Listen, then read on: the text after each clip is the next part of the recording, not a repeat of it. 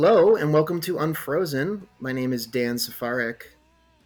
And I'm Greg Lindsay, your co-host. And today our guest is Patrick MacLeamy, who uh, our, our first our first chairman and CEO of one of the world-class architecture firms, former chairman and CEO, I should add, of HOK, uh, which of course has built airports and infrastructure and so much of the built environment. Um, he, of course, today is the chairman of Building Smart International, and uh, in April 2020, he published a book, which we're delighted to get into, Designing a World Class Architecture Firm The People, Stories, and Strategies Behind HOK, which, Dan, I, I want to get into because it's so rare that you see an architect actually write a book about how to build the firm itself versus their various manifestos, obsessions, and other arcana. So, very excited to have Patrick on. Indeed. Welcome, Patrick. Thank you both for having me. It's a real pleasure. And of course, uh, I love talking about HOK and about architecture and uh, and I still have, even after all these years, I have a great passion for uh, the field and want to see architects be more successful than we are. That's I think society needs us, and we and we are sometimes our own worst enemies in terms of the way we organize and and, and operate our practices. Uh, so I'd be glad to get into that or into HOK or anything else you two uh, wish to speak about today. Great. Well, I think the first thing we do want to hit is, you know, what inspired you to write a book like this? Because there are so many monographs on the shelf that are very much about the design work of the firm and the inspiration of the projects, which is all great. And I think it's things that people really want to know and is part of the mystique of architects. But one of the things that really seemed to be missing, and I assume that was part of your inspiration, um, you know, was a practical business book about how to run a global firm. What what kind of inspired you, and what were your uh, what were your near shelf inspirations? You know, perhaps from other fields. Well, uh, it came about um, actually. The idea for the book grew over time. Uh, when HOK people would get together, because their offices scattered, eventually offices scattered across the, the world, when people would get together, uh, one of our favorite uh, things to do was to tell HOK stories, we called them. Stories about the founders, funny stories about how we won or lost a job, uh, how we, we got a second chance to design something. And these were these were really good stories. And I was always I loved hearing the stories, especially from the people that were that were there at the very beginning. I, I joined HOK when the firm was 12 years old and still had just one office in an unlikely place, St. Louis, Missouri. Uh, but the culture inside the firm was very rich. And uh, unlike many firms, it was a collaborative culture. People in the office, uh, that one first HOK office, wanted to help each other succeed. It wasn't the kind of culture where you climbed over each other to get to the top. It was quite quite the opposite. It was like a big family. So when we told these stories, uh, and I began to tell them myself as I gained experience, someone would always say, gee, these are great stories. Why don't we write these down? And these were not stories about how cool the design work was, usually. They were about people and the stories of HOK um, and how this, the firm was begun and why the firm was successful when others faltered and so on. And so over the years, uh, no one wrote the book. No one collected HOK stories. So I just decided I would be the one who would collect HOK stories. And the week after I stepped down, I, I stepped down from the firm um, 50 years to the day after I began at the firm. Again, an unusual thing. So I was there.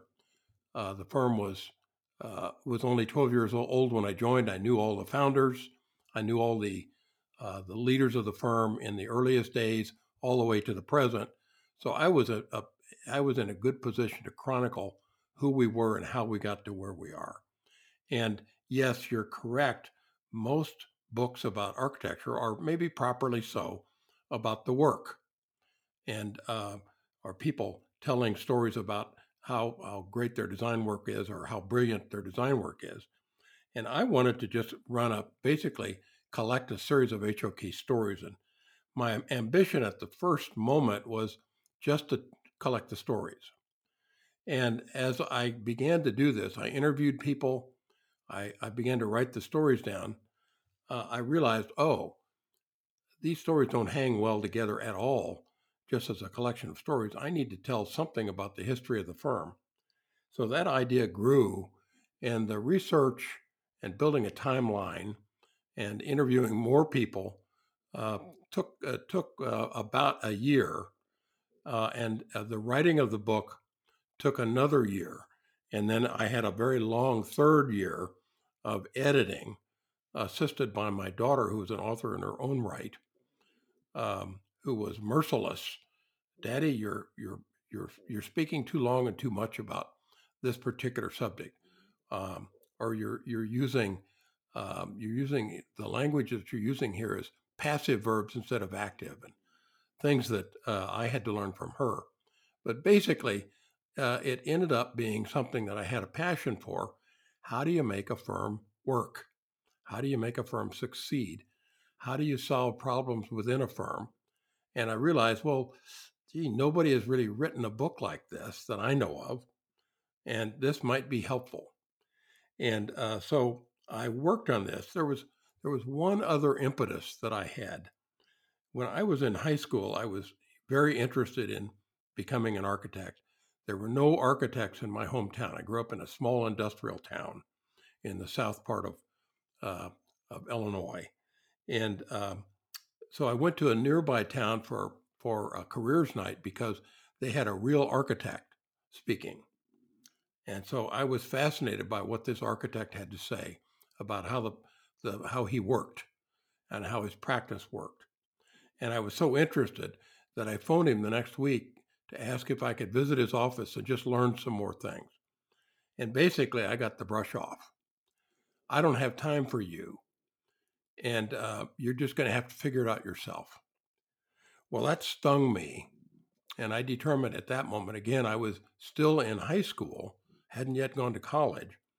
I determined if I ever become an architect and a young person wants to learn something about the practice, I will always give them the time and tell them about the practice. So I had that in my mind as well, helping other architects understand just how do you actually practice. You know, we didn't get this training in school. I went to downstate from where you are, Champaign Urbana, University of Illinois, got a very good education in architectural history and the technical sides of architecture and, and uh, uh, enough about structural, mechanical, electrical engineering, and, and so on. I got one course in professional practice. I think it was a lecture course, as I remember, uh, one hour a week of a lecture, and it was taught by a professor who had never practiced. So I didn't learn anything about how to practice. I learned a lot about design and and uh, how, something about how to put a building together. I didn't know how to run a practice, how to, make it work. And so as I learned these things and I collected these HOK stories, and I had this idea about helping other architects, young people, understand, that really gave me the idea for the book. And uh, the book has been, I must say, well received. Uh, my door is still open to young architects, even now. Uh, if someone wants to talk to me about my practice or how to solve some problem, I'm, I'm always willing because I think, I know uh, architects can do a better job than we're doing in our society. I think we've slipped from uh, positions of prominence, let's say 100 years ago, in the in the days of the the early Chicago skyscrapers, and uh, so on. Architects were prominent members of society, and these days, except for a few star architects or black cape architects, most people don't know and don't care. And the quality of, of our work, the quality of design, and I think the quality of, of the detailing of how to put a building together in the right way has suffered. And you don't fix that in a, in a firm that's not healthy.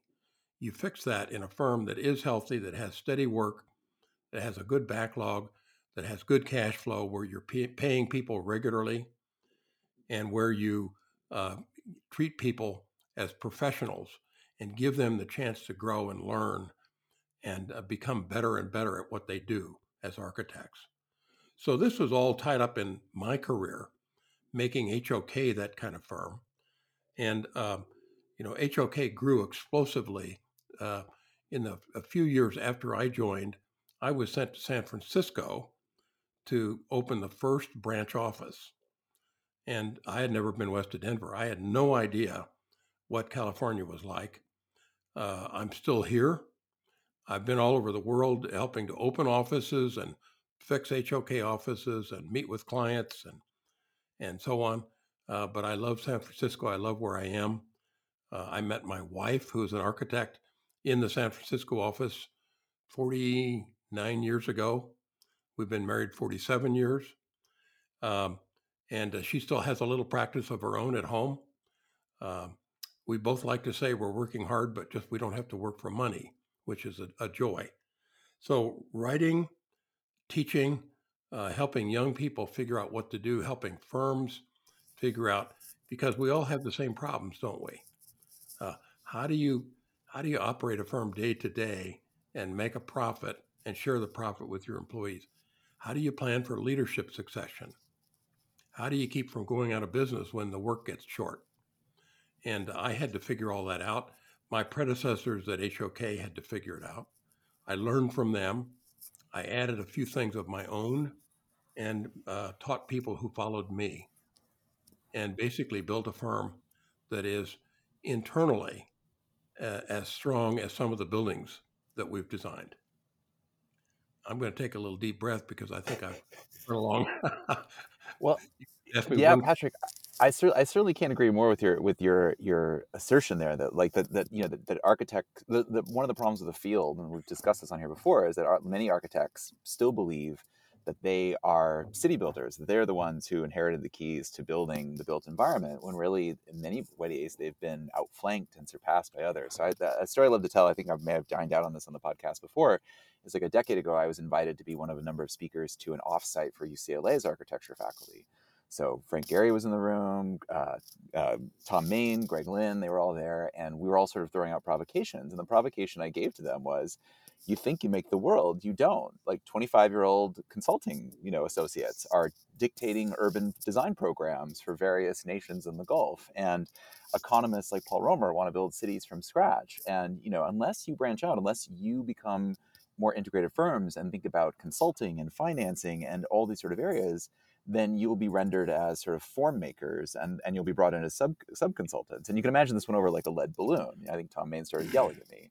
Um, I, am curious. I mean, HOK is what a number of firms. Uh, Gensler comes to mind, and then there, you know, there are architecture firms primarily that have integrated and gotten bigger. And there's engineering firms, AECOM after its roll up, and Jacobs and some others that have branched mm-hmm. out as well. But if you were back in the saddle today, you know, what would HOK look like or what should that firm look like? It seems like they've not yet reached the size and complete evolution of what they could be given the challenges in the world today. We've seen tech companies like IBM and Cisco 10 years ago think they should design cities with a whole smart city aspect.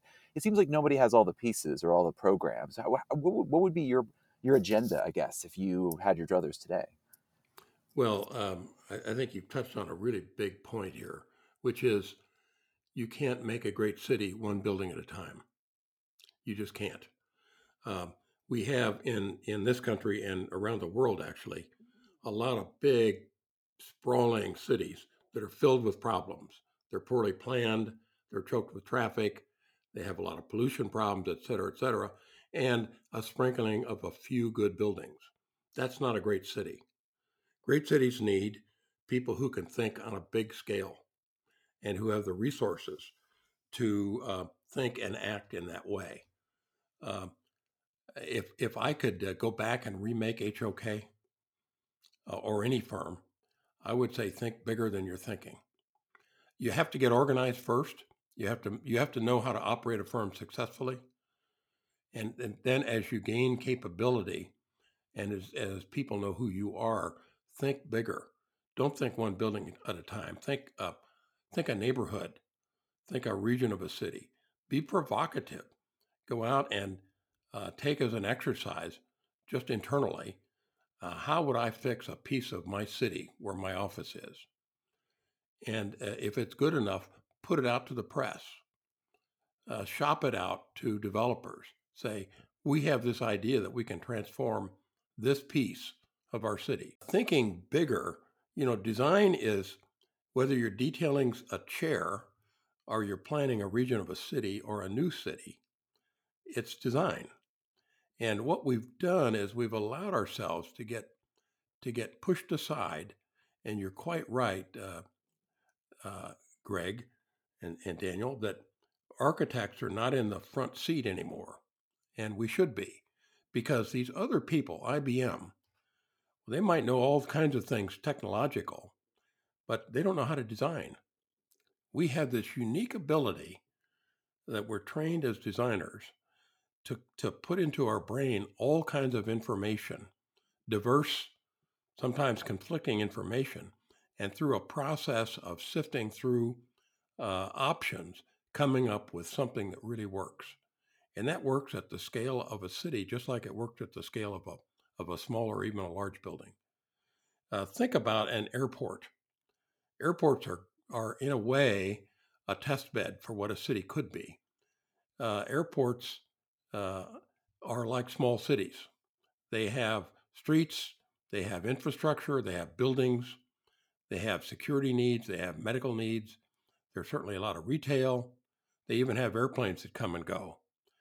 Um, and so we can think about the scale of a big airport, which is, you know, the size of an airport is measured in miles uh, from one end to the other. I think the Dallas Fort Worth Airport is larger than Manhattan, for example. So if you can begin to plan at that scale uh, and not be afraid, then you can begin to think about urban scale. And if you if if thinking about remaking New York City is a little too much for you, think about remaking the uh, University of California system. Um, here's here's a provocative idea.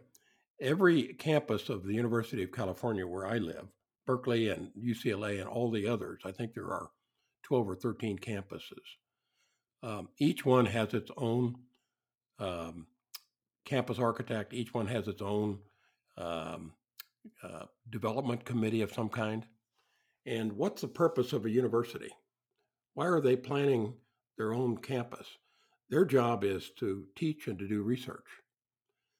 A really provocative idea is get together with the developer, make a proposal to the UC system, and say, Here's the deal we'll take care of all your buildings. We'll master plan your campuses. We'll upgrade your buildings to the greenest state possible. We'll reduce your energy consumption to a bare minimum. We'll green your campuses with, uh, with lush foliage that's appropriate to the climate zone. And you can focus on teaching. And yes, you can give us your specifications and needs for your next building program. We'll take care of all of that. And we will also manage your buildings for you. Everything from changing the light bulbs and sweeping the floors to managing managing the uh, the maintenance and repair, ordinary maintenance of your building, just like Boeing does with aircraft. Boeing makes as much money, I am told, in maintaining aircraft as they do in in building and selling new airplanes. So we have to think differently. We have to think bigger, and we can't do it ourselves. We have to have others uh, HOK, one of the last projects that HOK did uh, before I stepped down was the remaking of LaGuardia Airport in New York City. If you've ever flown in or out of LaGuardia, it, it was a disaster. Uh, president Biden, when he was vice president, called it a third world airport. And that stung the, the New Yorkers. So they finally decided to do something about it. The airports here, this is a this is not something that architects normally think about, but if you want to be in this sandbox, if you want to be in this big scale place, then you have to think big. New York said, okay, we need to do something about LaGuardia Airport. It was a uh, well uh, well worn uh, airport operating way over its capacity to handle passengers. What do you do? And uh, there was no money. The airport is owned and operated, was owned and operated by the Port Authority of New York and New Jersey, which is a, a, a bi state uh, authority. But the Port Authority also operated the World Trade Center, which was, of course, destroyed in the 9 11 disaster. And they spent so much money uh, dealing with that disaster that their money was gone. So they had nothing left for that airport. What did they do? They put the airport out basically for rent. They rented it to um, the, the best package of in, inducements to a, a consortiums. Uh, we joined one consortium and we're the successful one that said, we will take this airport from you. We will rebuild it. We'll operate it for 30 years. You will get a share of our operating profits from operating the airport, landing fees, concessions, uh, all the rest. And at the end of 30 years, it'll revert back to you, or we can renew for another 30 years. Our consortium won. So, what did that package include? It included finance, it included airport operations, it included a design team, of which HOK was the architect, and it included a builder. Uh, and it was in the billions, billions with a B. And we came up with a design that I think won the won the job for us. A very ingenious design to take a very congested airport and and where where you couldn't build tunnels under the ground because of flooding. Every time there's a hurricane, the airport floods. So we built sky bridges over taxiways. So you could go from a new terminal building on a skyway, a sky bridge, with planes going under you.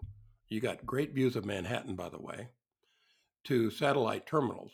So for the first time in LaGuardia's history, the planes could actually uh, use the taxiways and go all the way around the uh, the remote gates. And this allowed the airport to actually increase its operational capacity. So now uh, the consortium is running the airport.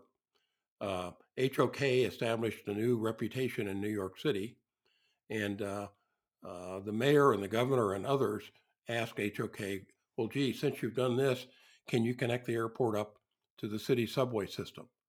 Can you help us with the development of the area immediately around the airport? Because all of a sudden, a successful airport uh, needs to have lots of other things around it people want to have conferences. They fly into LaGuardia, they meet in, in conference centers, they need hotels to stay in. It, it goes on and on. So now we're impacting a big region of New York City. And it's because we had the courage and the and the know-how to think at that big scale and to work with big players in finance, uh, big contractors, uh, and, and people know how to operate airports efficiently. That's the kind of thing I mean. You can't do that just by wishing to do it. You have to start from where you are. You have to learn how to operate your firm very efficiently. You have to make money because if you don't make money, then you can't pay your people well or give them good bonuses. You won't attract the best top talent. Uh, it takes all of this. So you have to start from where you are and build up to it. Uh, but if I were running HOK, I would say our future is more things like LaGuardia and fewer things like one building at a time. Maybe a campus at a time, but one building at a time is not going to get the job done. I think the world needs great buildings, but it needs great thinking about design at a bigger scale. Well, thank you for that. Uh, I mean, that I don't think I've ever uh, thought I would say in my lifetime that I can't wait to fly into LaGuardia again. But uh, yeah, but thanks to you guys, I think I can. I'm really excited about that design, especially the ability to pass over the the the jets. You know, that's like the little kid in me who went to the airport for fun to watch planes. You know, that that's the next the next uh, generation of that. I mean, I think um, you know thinking of that larger scale is is really critical, especially as the kinds of projects that are now being announced and and kind of gobbled up by you know the consulting firms like Ernst and Young, EY, or PricewaterhouseCoopers, who you know are, are good at corralling assets and, and and compiling data, but not they're not designers. Um, you know, those are the kinds of projects that you're hearing them, um, you know, taking on things like the the line in Saudi Arabia. And and I did want to ask you about that project because I know HOK had a lot of experience with very large scale projects in Saudi Arabia, mm-hmm. And this is even larger. And um, so there's sort of two questions here, like. Uh, you know, if you had to go into this as an architecture firm, how would you deal with it? And then, secondly, you know, when you were at HOK, were there these sorts of ethical questions raised about working with, let's just call them difficult clients in the Middle East? Um, and how did you deal with them, and how would you deal with them now? Um, yes, HOK has worked in Saudi Arabia for on, on many projects over many years, uh, and under various kings. Um, um, the the current king, and you know the the idea that you shouldn't work for uh, in in Saudi Arabia because the king, uh, I think the word is maybe had somebody assassinated. Well, that is an ethical question. Uh, I I think I would have some hesitancy about that at this point, but but think about this. Um, what what is the impact going to be on other people? not about the impact on the king's king's got all the money he's got any kind of life he wants what about the people there uh, how are they going to benefit from something that you do as an architect i think the ultimate answer is not to get so stuffy about who the client is but what impact can you have on a city or on a country and on the people who live and work there uh, if you can help people well maybe just hold your hold your nose a little bit and get yourself in a position to help people in, any country that you can. Um, so uh, yes, we've worked all over the world. We worked in China. We worked in in the former Soviet Union. I, have got a couple of funny stories there. Um, uh, in fact, let me just let me just if I if I could let me just diverge into that a minute. Uh, when when the Soviet Union imploded, back in the late 80s, I think it was, um, under Mikhail Gorbachev, and it became Russia again. There was this huge rush of architects and investors and business people that flocked to Moscow and to St. Petersburg to uh, to start businesses, thinking that the the door was open and the Russian people need everything that everyone else needs. They need good buildings. They need they need uh, uh, fast food. They need McDonald's, for example. You probably know that the most successful McDonald's franchise ever was the one that was first installed in, in Moscow. So we went to Moscow and opened a small office, and and we learned some some real lessons. First is that a lot of people just didn't pay us. Wow. Well, how come? Well, just it's the nature of the country that people don't don't. Uh, there's not a uh, there's not a culture around following the law when you have a contract that says I do work, you pay me. So we we learned that we had to get payment in advance in order to do work. And the most successful projects we ever did in Moscow, one was for the American school, and our clients were Americans and the U.S. Embassy. And the U.S. Embassy, kind of a humorous story. The, the U.S. Embassy, don't think of it as a building, think of it as a compound. It's a collection of buildings with a wall around it in, the, in Moscow.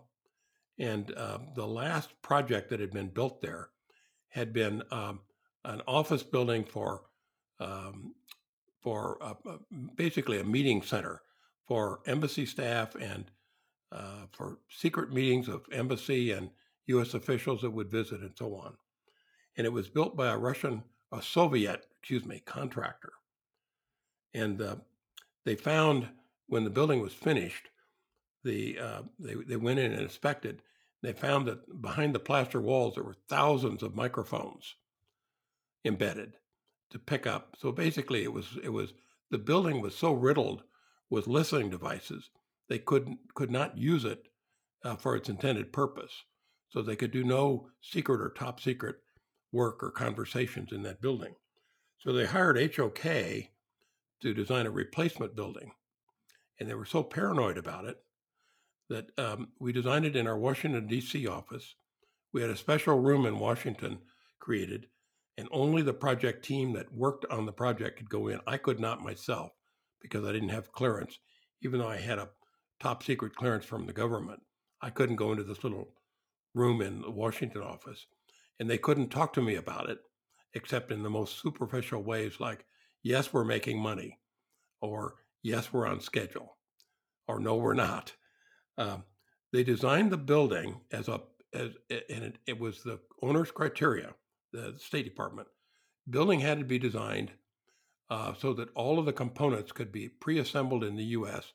and fit into shipping standard shipping containers, the kind that you see on on container ships and trucks and and stacked around uh, all over the world now. These standard size containers, and uh, they hired a U.S. contractor at great expense and you, with U.S. labor, uh, the, the, the pieces were put together, put into these containers, sent in a ship, U.S.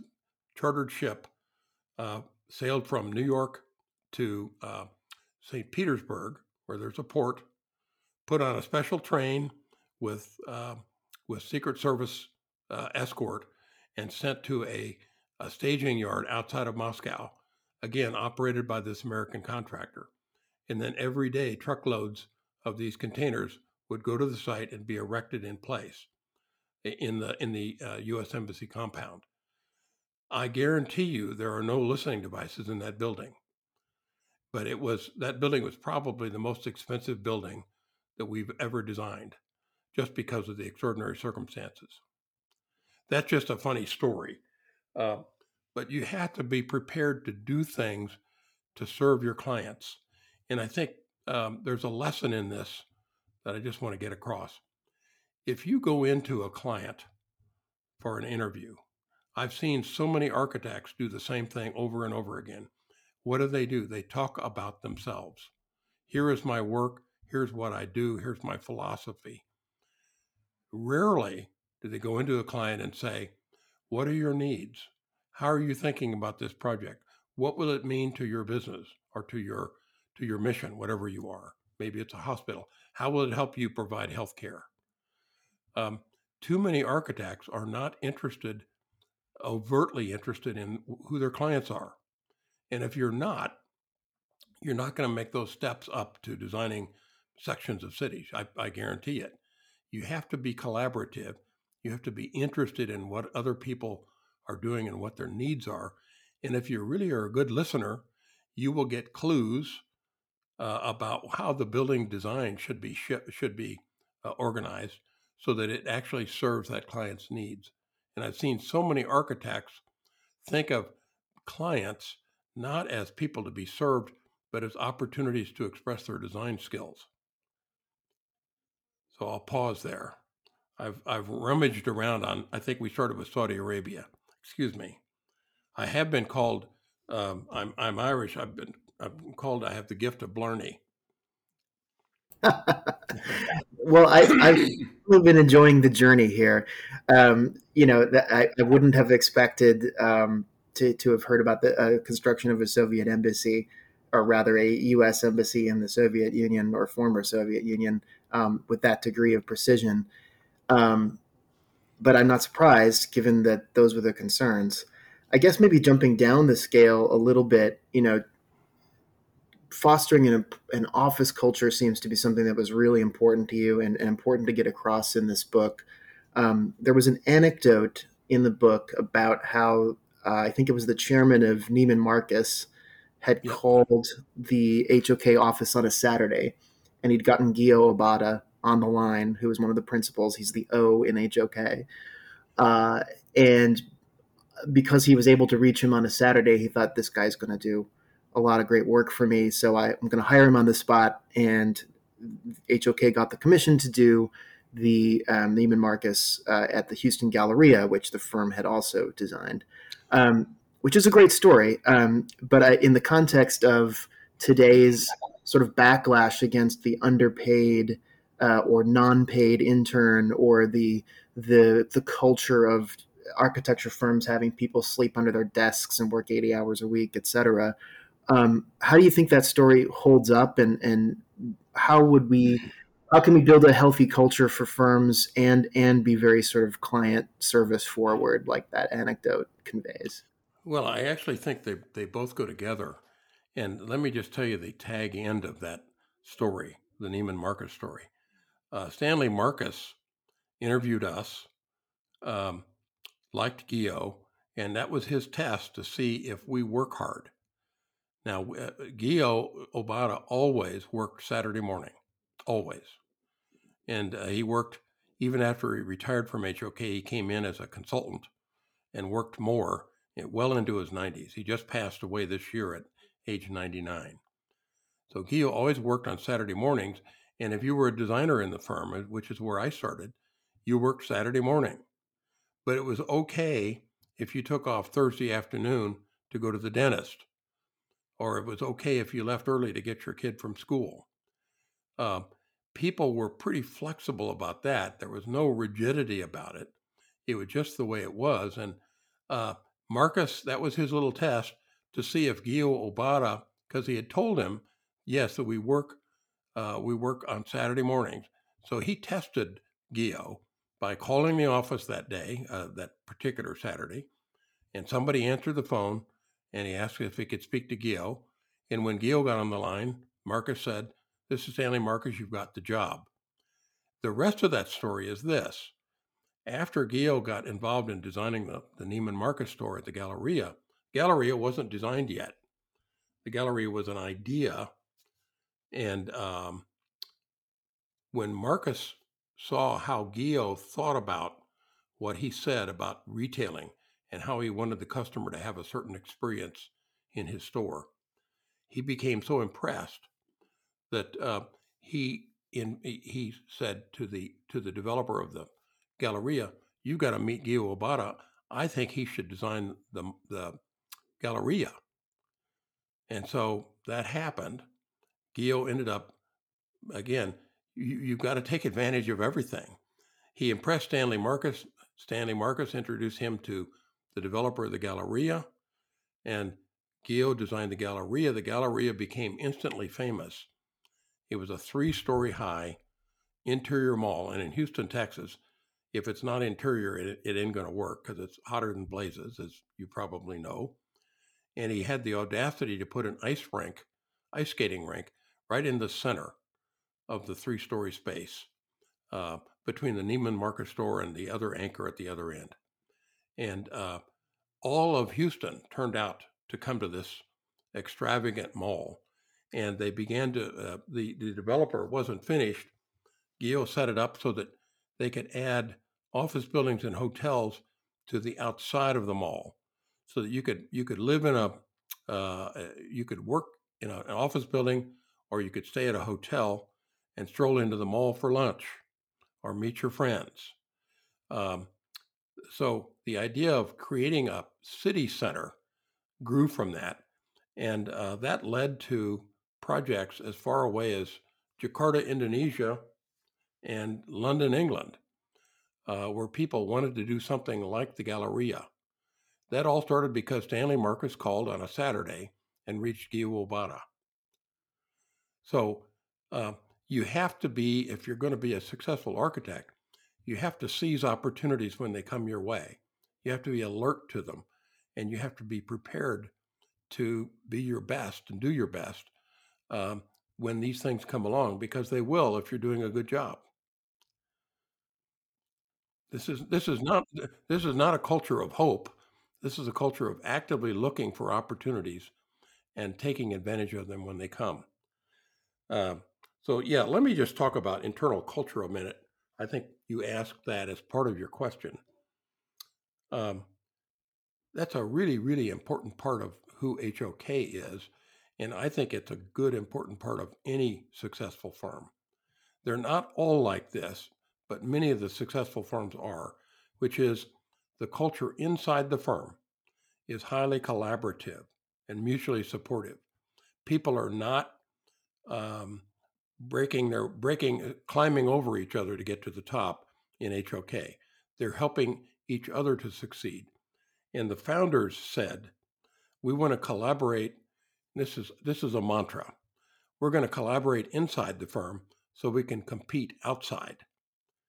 So if we're if we're putting our best foot forward as a firm and we have locations around the world and we've got a particularly good healthcare architect in Los Angeles, but uh, we we have a hospital that needs a great healthcare architect in in New York or in London, we're going to ask that healthcare architect to relocate or to commute to to put our best foot forward for that healthcare client. Uh, because it's more important that we serve our clients with the best we can be than it is to to just use the perhaps not as good healthcare capability in New York City to serve that client. That's something that you just don't do.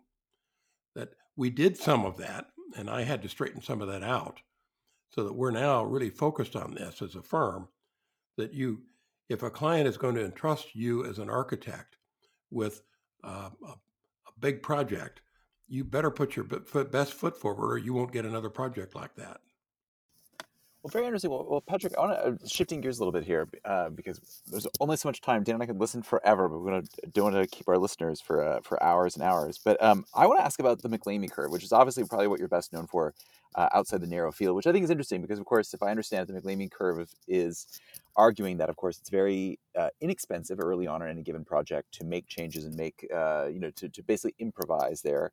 While, of course, it becomes exceedingly costly later as decisions are baked in and processes begin. And I think that's really interesting because it's another example of architecture either discovering before or in parallel with a lot of technology firms because uh, in in the software world there's the whole notion of improvisational debt that you know that if you want to build scalable systems you you know you can kludge things together early on but eventually you have to go back and you have to pay that technical and improvisational debt and so I, am curious your thoughts on like sort of you know uh, how many years have passed there about applications of the MacLeamy curve in, in other fields and also why your thoughts on why there is a persistent inability to create economies of scale in the construction aspects of this. I literally just saw another newsletter start to explore this that we just we've never seen economies of scale in home construction, for example, or, or related fields. It seems persistently stubborn to advances in productivity. So I, I don't know. I'm curious your thoughts. Is it, are we ever going to crack that nut? Well, yes, we are, and you know, you guys are going to have to talk to me again uh, about building smart. Gladly. I mean, um, I, I became uh, in mid career. I, I, had 50 years at HOK. And 25 years in, I got so frustrated by one particular problem that we had. I, am getting, I'm coming around to answer your question in a certain particular way. Uh, so forgive me a minute. Um, I found that as we designed any buildings, uh, office buildings or laboratories or anything else where it's multiple floors and you have a uh, the space above a suspended ceiling and the floor above called a plenum.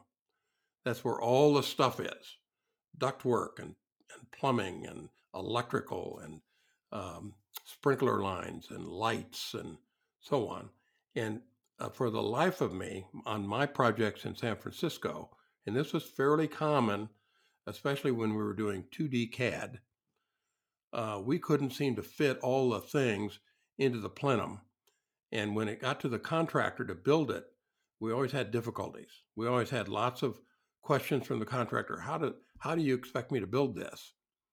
And uh, why couldn't we solve this simple, what I thought was a fairly simple problem of geometry, which led me to become one of the co-founders of of what became eventually Building Smart International, which is uh, basically uh, the organization that is now dedicated to uh, getting architects, engineers, contractors, and building owners, and now infrastructure owners, pushed in into the digital uh, world to grow up, put away the old tools, think in new ways about how can we exchange the right information.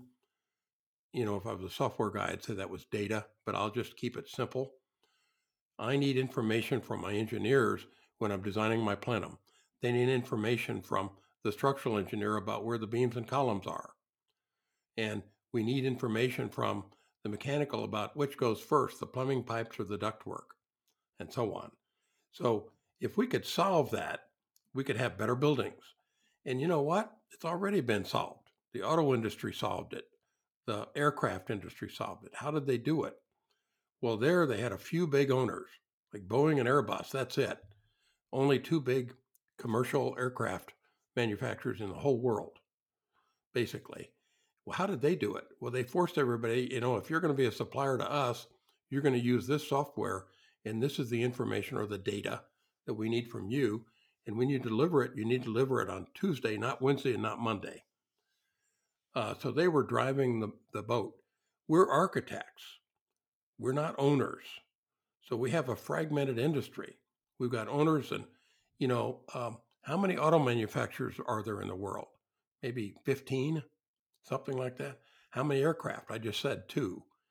Um, uh, in the world of design of, of, buildings, there are thousands of players, and even big firms like HOK are little little peanut sized when you compare us to to Ford or General Motors or Toyota or uh, etc.